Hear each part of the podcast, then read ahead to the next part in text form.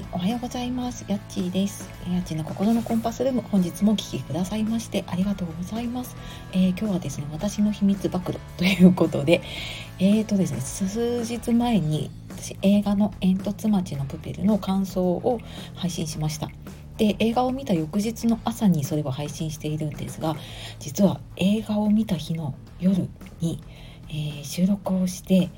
いるテイク1が実はあります。で、それがですね、結構飲んで酔っ払った時に私喋っているので、結構西野さん愛が溢れた放送、しかも酔っ払いのおばさんが喋っている放送になりますが、よかったら流し聞きで聞いてください。めったに私この酔っ払い放送を出さないので、秘密暴露で出させてもらいます。ではどうぞ。はい、こんばんは、やっちーです。やっちの心のコンパスルーム、お聞きくださいましてありがとうございます。今日はですね、煙突町のプペル一色でございまして、今日はですね、見てきましたよ、ついに。もうね、朝もツイートしたりとか、この配信をしたりとかしたんですけれども、本当にすごい楽しみで見てきたんですけれども、ちょっと感想をね、お話ししたいなと思います。夜なので若干ちょっとお酒が入っているので、ちょっと朝のテンションと違いますがお聞きくだされば嬉しいです。で、とつまちのプペルね、ほんともう語彙力なさすぎるんだけれども、ほんととにかく良かったっていう一言なんだけれども、これで終わっちゃうので、なんだろうな、今回ね、舞台挨拶をやった回に行ったんですね。で、それを見たいからその回を選んだのもあるんですけれども、もうね、とにかくトークも最高だし、そこからあと開演前の方に私行ったんですけど、もうそこからこの映画につなげるトークもそうだし、なんかね、一言一言のやっぱり重みがあるんですよね。今回の映画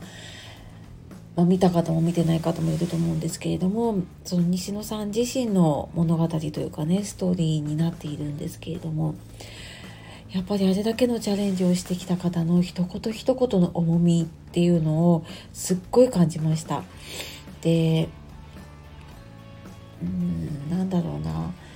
映画自体がね、もうネタバレっていうか、もう絵本も出ているし、多分感想とかも出ているのでね、ちらほらと聞いている方いると思うんだけれども、まあなんか現代社会の縮図なんですよね。で、その煙突町の、って言われていることが3つあって、空を見上げてはいけない、夢を信じてはいけない、真実を知ってはいけないっていうのがあるんだけれども、なんかこれが本当に今の自分たちのね、特になんか今年はね、そういうことが多かったなと思うんだけれども、なんかそれを表してるなって思って、でもそれをすごく子供が見ても楽しめるようなね、ファンタジーな世界にしたりとか、すっごい引きつけるようなストーリーだったりとか演出をされているなっていうのもすごく思ったし、でやっぱり見ていて感じるのが、多分その人その人でね、感じるところが違うと思うんですよ。今夢を追いかけている人は、追いかけている人で感じるし、夢を諦めてしまったなっていう人はそれはそれで感じるところもあるし、今行動したくてもできないでいる人にとってはそれの背中を押してくれるような映画になるかもしれないし、でもなんかどんな人も、西野さんね、よく配信で言ってますけれども、全員勝たせるってね、言葉をおっしゃってるんですけど、本当にその通りで、映画の中で誰もこう悪者にもなってないし、誰も負けてないんですよね。なんかそれがやっぱりすごく希望を持たせてもらったなっていうのと、あとはやっぱり私自身で言うと、そのルビッチってね、主人公がいるんだけれども、そのお父さんお母さんを通して、やっぱり自分の親としての在り方だったりとか、子供が何かねこう挑戦していきたいって言った時に親としてどうすればいいのかとか、そういうのも考えさせられるし、仲間がそういう挑戦をしている時にね、それをなんか応援してあげられるのかとか、アントニオっていうのが出てくるんだけれども、自分が例えばそれをね諦めてしまっていたとしたら、その人を応援できるのかなとか、なんかね、とにかくいろんなことを考えさせられた映画でした。で、やっぱなんかこれが作られたのってその、西野さん自身がね挑戦を続けてきたから完成した映画だし、なんかそのね夢を語れば笑われて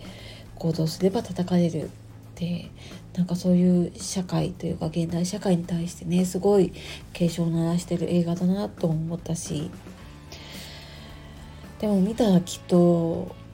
何かしら心に響くもの、刺さるものがある映画だなと思うし、それぞれのストーリーになっていくのかなとも思います。なのでもしお時間あったらね見ていただきたいなと思います。で、あと映像の綺麗さとか、あとやっぱりエンターテインメントに関してはねすごく、もう勝る方がいないぐらいにすごい方なので、